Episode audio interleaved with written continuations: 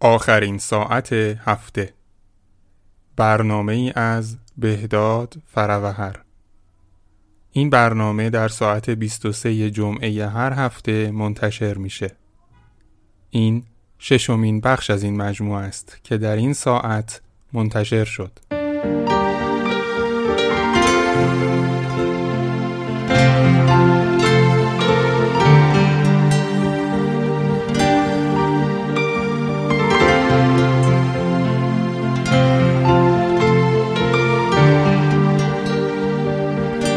از خرابی میگذشتم خانه ام آمد بیاد دست و پا گم کرده ای دیدم دلم آمد بیاد از خرابی میگذشتم خانه ام آمد بیاد دست و پا گم کرده ای دیدم دلم آمد بیاد سر به هم آورد دیدم برگ های قنچه را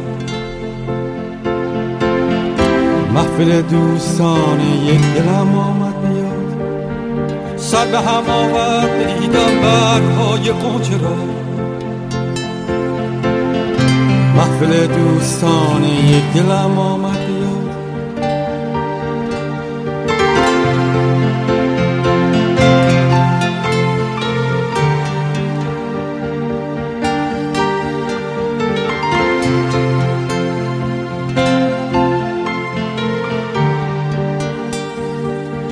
از خرابی میگذشتم خانه ام آمد بیاد دست و پا گم کرده ای دیدم دلم آمد بیاد از خرابی میگذشتم خانه ام آمد بیاد دست و پا گم کرده ای دیدم دلم آمد بیاد سر به هم آورد دیدم برگ های قنچه را. محفل دوستان یک دلم آمد بیاد سر به هم آورد دیدم برگ های قنچه را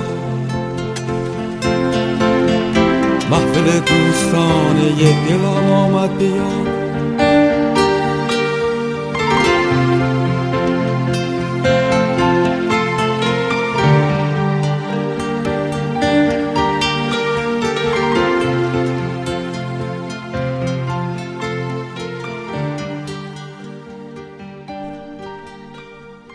حرکت و جنبش پدید آورنده زندگیه.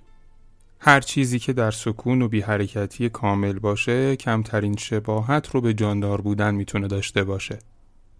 سنگ های بی جان بی هیچ حرکتی ثابتند و سایر موجودات زنده در حرکت و سیار.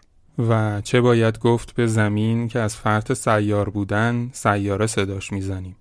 آیا سنگ های بیجان هم به خاطر حرکت سیارهی مهد و مادرشون یعنی زمین سرشار از زندگی اند و ما تا به حال متوجه نبودیم؟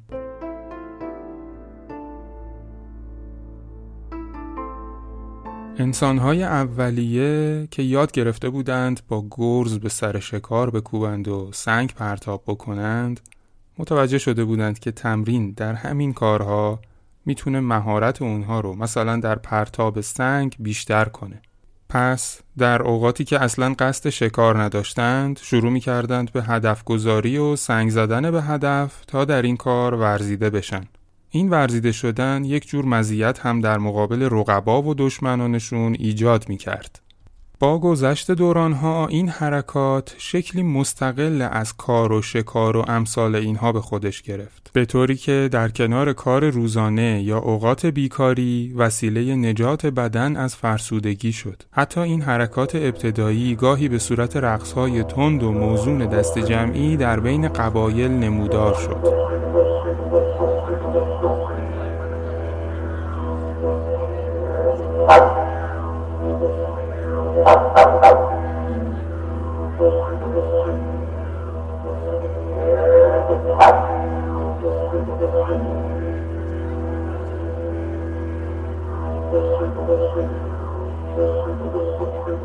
به این ترتیب بود که این تمرین های جسته و گریخته و نامنظم اما مستمر سرگرمی و هدف جدیدی برای انسان ها در طول دوران ها به وجود آورد که ابتدا مهارت های گرزکوبی بعدها تیراندازی و بعدتر شمشیرزنی و اسب تاختن و کشتی گرفتن و در قامت کامل خودش پهلوانی رو به وجود آورد.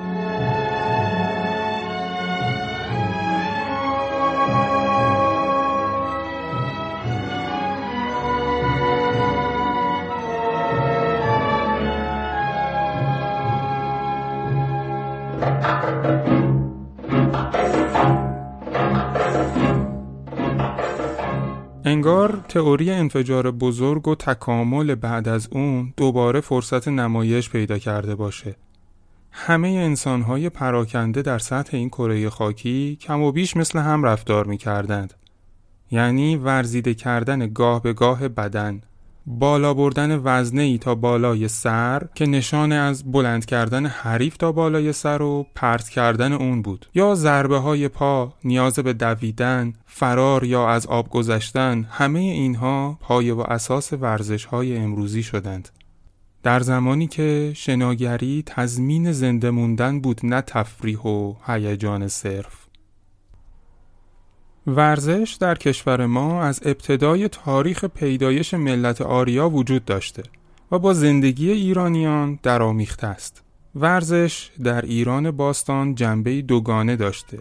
یکی ورزش تفریحی و نشاط انگیز که معمولا پادشاهان و فرمانروایان به اون اشتغال پیدا می کردند مثل شکار، اسبتازی، چوگانزنی، گویبازی، تیراندازی و دیگری ورزش ریاضتی که مردم عادی خودشون رو به اون مشغول می ساختن. تقریبا مثل گردوندن گرز یا چوبهای سنگین در بالای سر، حرکت دادن وسیله شبیه به کمان تا بالای شانه ها، چرخش سپر جلوی سینه ها و شنا کردن، فلاخن انداختن، کشتی گرفتن.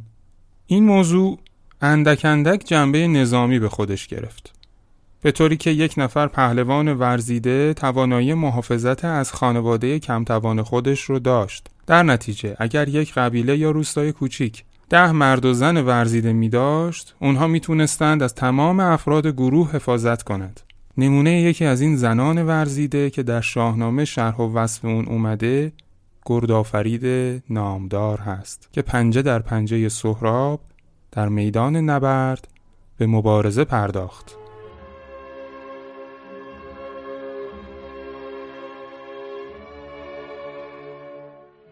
زنی بود بر سان گردی سوار همیشه به جنگ اندرون نامدار کجا نام او بود؟ گردا فرید که چون او به جنگ اندرون کس ندید. بپوشید درع سواران جنگ نبودن در آن کار جای درنگ. نهان کرد گیسو به زیر زره بزد بر سر ترگ رومی گره. فرود آمد از دژ به کردار شیر کمر بر میان باد پایی به زیر به پیش سپاه اندر آمد چو گرد چو رعد خروشان یکی ویله کرد که گردان کدامند و جنگاوران دلیران و کارآزموده سران. چو سهراب شیر و ژنو را بدید بخندید و لب را به دندان گزید. این گفت که آمد دگر بار گور به دام خداوند شمشیر و زور. به سهراب بر تیر باران گرفت چپ و راست جنگ سواران گرفت. براشفت سهراب و شد چون پلنگ چو بدخواه او کرد چاره به جنگ. بزد بر کمربند گرد آفرید زره بر تنش یک به یک بردرید. ززین برگرفتش به کردار گوی که چوگان به زخم اندر آید به روی. چو برزین بپیچید گرد آفرید یکی تیغ تیز از میان برکشید.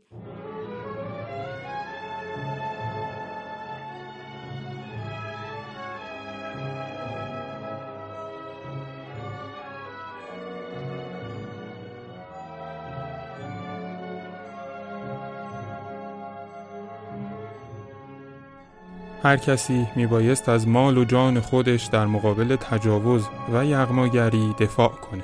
اما با دستهای خالی نمیشه این کار را کرد. حسارهای بلند که دور شهرها و روستاهای خودشون میکشیدند کمتر قادر به جلوگیری از تجاوز متجاوزین بود.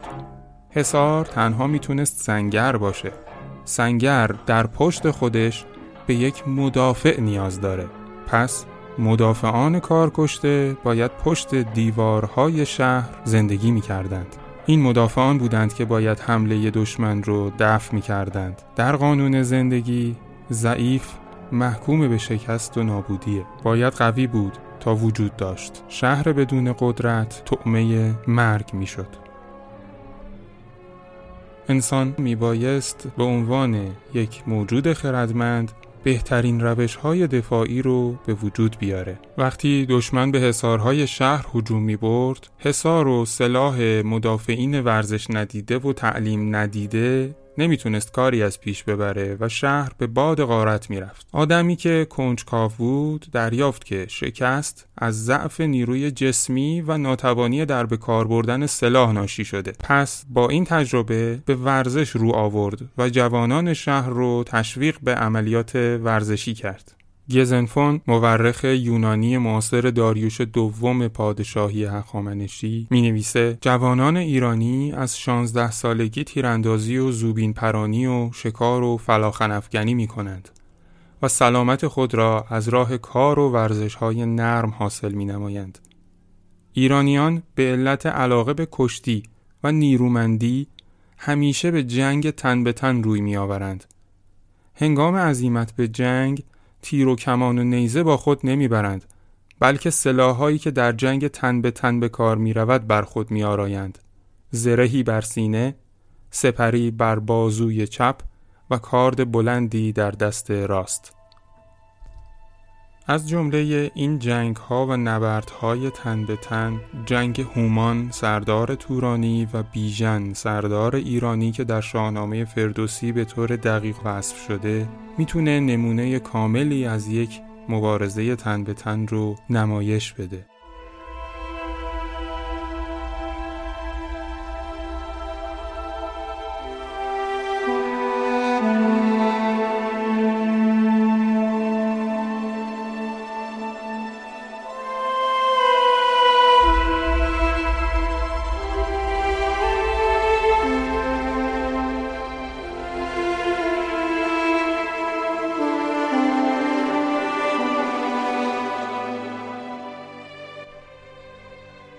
کمانها چو بایست برساختند به میدان جنگ اندرون تاختند.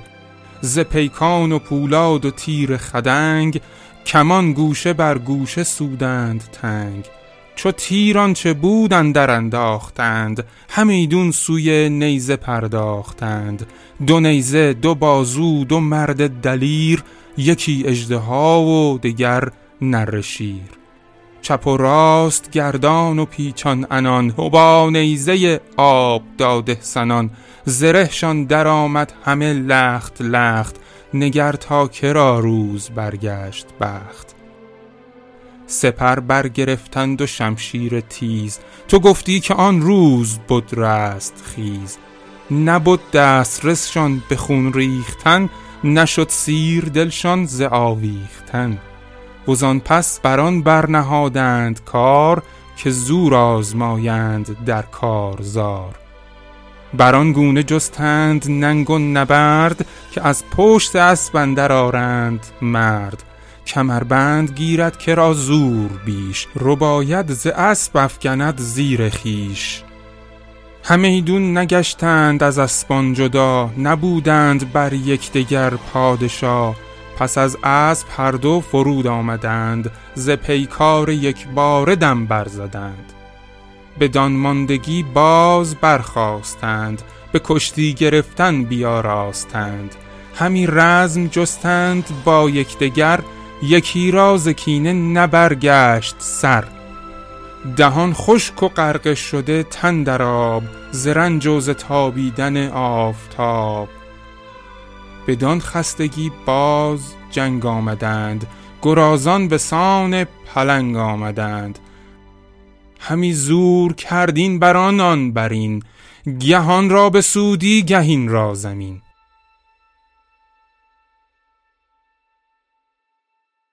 آنچه در این کتاب می‌خوانی را دروغ و افسانه مپندار.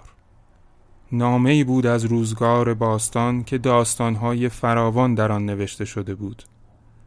این نامه کهن پاره پاره و پریشان بود و هر پاره ای از آن در دست یکی از موبدان و خردمندان بود پهلوانی بزرگ و دلاور و نژاده و راد روزگاران نخست را می پژوهید و سرگذشت پیشینیان را باز می جست.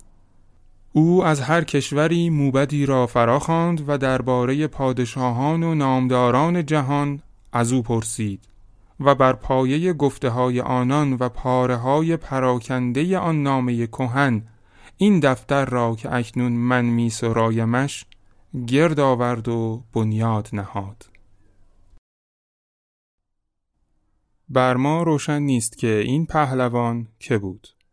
چه پهلوانی بود بزرگ و دلاور و نژاده و راد که روزگاران نخست را پژوهش می کرد و همت او سبب پدید آوردن شاهنامه شد.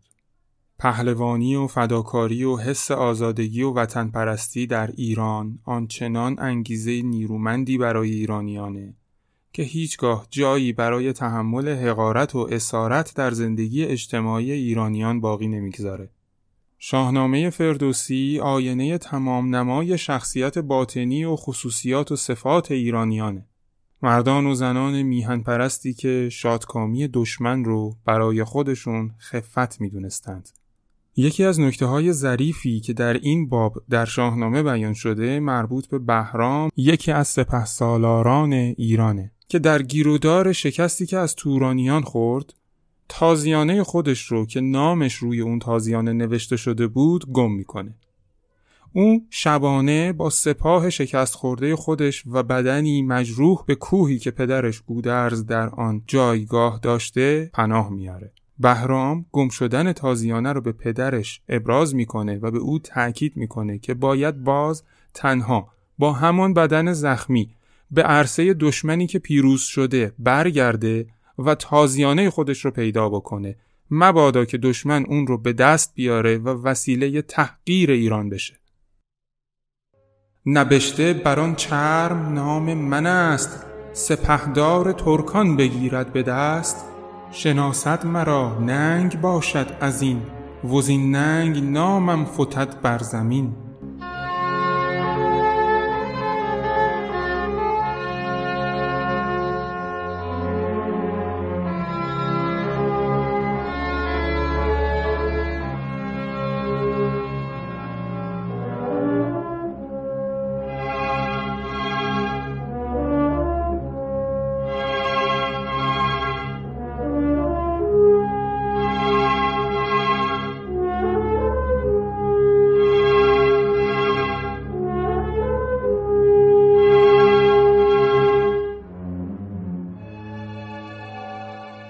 کدام کشور طی چندین هزار سال توانسته این همه حوادث سهمگین رو از سر بگذرونه و باز همچنان موجودیت خودش رو حفظ کنه؟ از تمدنهای مشابه ایران مصر زبان و فرهنگ و ملیت خودش رو از دست داد. بابل به طور کل حذف شد و موجودیتش رو از دست داد. هند زبان و وحدت ملیش رو از دست داد. یونان عظمت دولت فاخرش را از دست داد همه اینها فقط با یک حادثه منهدم شدند ولی ایران و ایرانی چهار تسلط یونانیان، اعراب، ترکان و مغولان رو مانند موجی از سر گذرونده و باز کشتی موجودیت خودش رو به ساحل فرهنگ رسونده. سلطان با یزید عثمانی به شاه اسماعیل صفوی نامه ای نوشته که در بخشی از این نامه موضوع بسیار نابی رو ذکر کرده. این موضوع به صورت انحصاری در این برنامه روایت میشه. او علت عدم اطاعت ایرانیان رو از حکمرانان کشورهای متجاوز به این شکل بیان می‌کنه. ایرانیان نیز ملتی بوده و هستند که تا پادشاه از نجبا و خودشان نباشد به میل اطاعت و انقیاد نمی کنند و می‌خواهند که پادشاهشان در یکی از پایتختهای ایران ساکن شده و خود را ایرانی بشناسد و ایرانیان را نیز ملت حاکمه قرار داده به عدالت راه رود. بخشی از نامه سلطان بایزید عثمانی به شاه اسماعیل صفوی.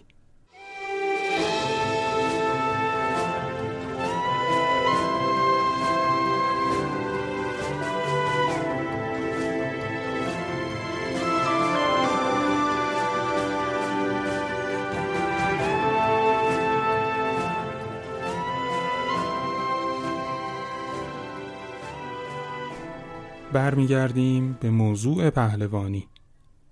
در ایران باستان عنوان جهان پهلوانی از منصبهای عالی ارتش بوده و هر ساله پس از مسابقات کشتی پهلوان اول کشور صاحب این افتخار می شده. لقب جهان پهلوان ریشه در باستان داره. همانطور که اکنون ورزش باستانی یا باستانی کار هنوز پابرجاست. هرچند شعله این ورزش همچون شعله آتشکده پارس کم فروغ شده.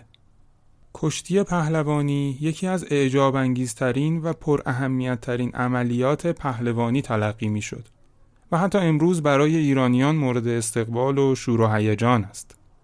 سعدی در گلستان از کشتیگیری حکایت می‌کنه که 360 فن را می‌دونسته و به بهترین شاگردش 359 فن را آموخت مگر یک فن را بسیاری از داستانها و اسناد و شهرهای تاریخی پهلوانی مثل بسیار دیگری از علوم و فنون در دوره مغولان نابود شد.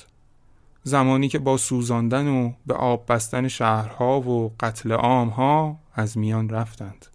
بعد از دوره مغولان اندک اندک پهلوانی رونق سابق رو به دست میاره و در هر جایی پهلوانی و ایاری فرزانه بر می‌خواسته تا مردم بیپناه رو تحت حمایت خودش قرار بده.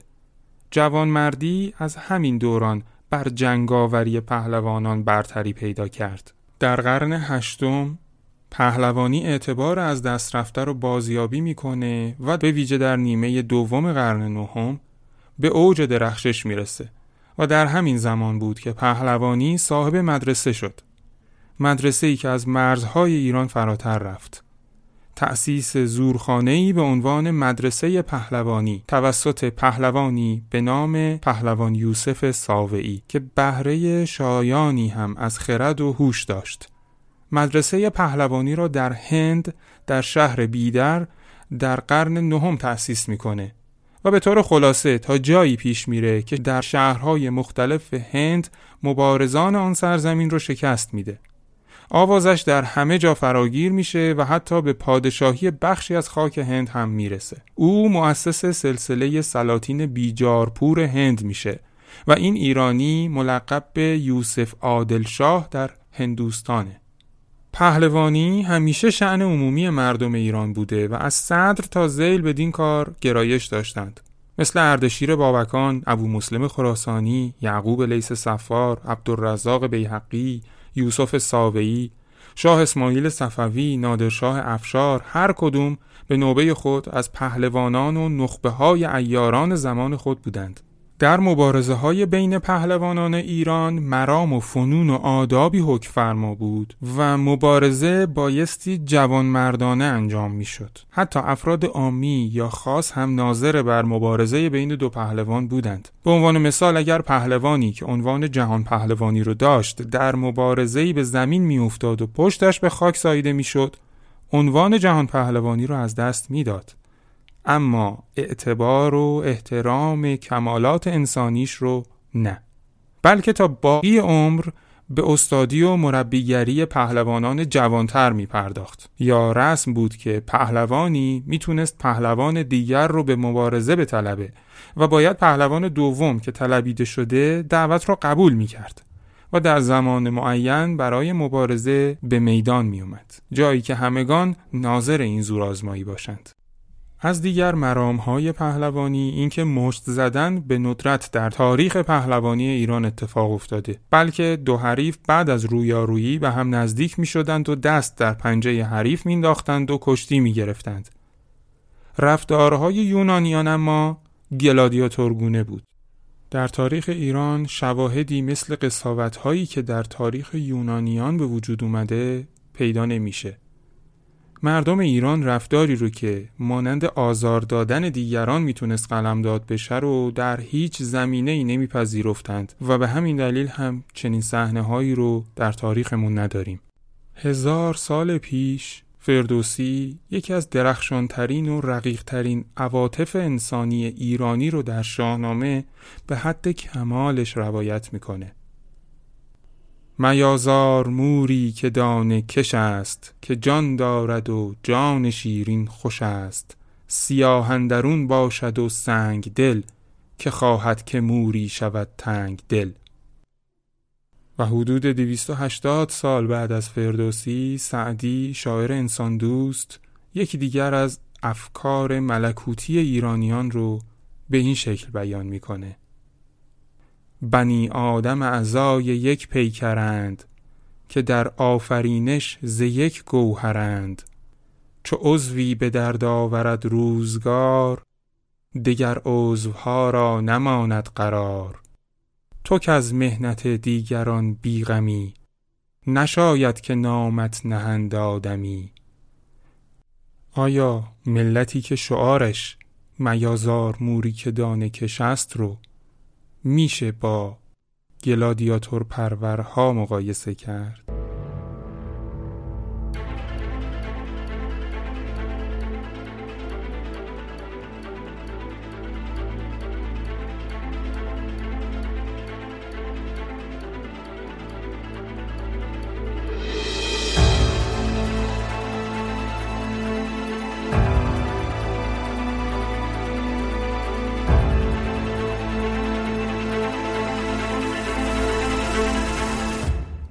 در این فرهنگه که مبارزه و نبرد تن به تن فقط نابودی حریف و به خاک و خون کشیدن و به هر قیمتی پیروز شدن نیست بلکه در حین مبارزه هم باید فضائل و اخلاقیات و قواعد این مبارزه جوان مردانه رو حفظ می کردند.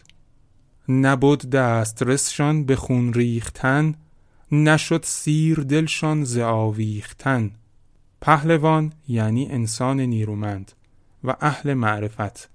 وقتی کسی دارای معرفت باشه طبعا جوانمرد و فداکار و نعدوست هم خواهد بود. پهلوانان نامدار که نقش تاریخی اونها انکار ناپذیره از فضایل ایرانی انسانی شاید نه همه فضائل اما دست کم چند فضیلت رو داشتند. فضائلی مانند خردمندی، دانایی، نفوذ کلام، تدبیر و سیاست ادراک قوی سخنوری شاعری منطق و بحث و استدلال اینها برخی از فضایلی بوده که پهلوان رو از انحراف و زورگویی و راهزنی و اوباشیگری مسون می داشته. پهلوانی به نام یوسف ساوعی به پادشاهی در هند رسید. جهان پهلوان عبدالرزاق بیحقی نهزت سربداران خراسان رو در مقابله با مغولان به سمر رسوند و طایفه سربداران رو ایجاد کرد و به سلطنت خراسان رسید. پهلوان رستم زال و حماسه هایی که برای ایران داشت برای همه آشناست. کم کم به پایان برنامه آخرین ساعت هفته نزدیک میشیم. تمام اون چیزی که بیان شد ریشه و تاریخ پهلوانی در ایران بود. پس از اینها بود که پهلوانی به ایاری راه پیدا کرد. با صوفیگری آشنا شد و پیوند خورد و اتصالهایی با مذهب یا عمرای عرب پیدا کرد. معرفت و سبک و سیاق پهلوان ایرانی کوچکترین شباهتی با مرام حکام عرب نداشته. چی که در این برنامه بیان شد و در آینده هم خواهد شد فقط خلاصه ای از کل رو معرفی می‌کنه. و بدیهیه که جا برای مطالعه و پیگیری بیشتر همیشه هست. در این موضوع پهلوانی که در نوع انتهایی خودش به ورزش باستانی و زورخانه‌ای رسیده برای مثال آداب ورود به زورخانه لباس مخصوص شنا رفتن سنگ گرفتن میل گرفتن پرتاب میل به بالا چرخیدن پای زدن کباده گرفتن گلریزان، کشتی، شعرخانی و موسیقی ضربی همه اینها جا برای بحث و بیان کردن جزئیات بیشتر حتما داره. اینکه چرا این کارها انجام میشه چه تأثیری روی اخلاقیات درونی و جسم داره و در نهایت این رو می‌تونم اضافه بکنم که این ورزش باستانی که متعلق به ماست در حال از بین رفتنه. کمترین آثار از اون باقی مونده. و تعداد زورخانه ها به شدت کمه. هر ایرانی واقع بین می‌دونه که شاید این موضوعات چندان دغدغه امروز نباشه اما دلیلی نداره که دست روی دست بگذاریم و بعد فقط عکس هایی از آنچه که بود و نابود شد رو در برخی از کتاب ها ببینیم و دیگه حتی یک انسان ورزشکار باستانی زنده رو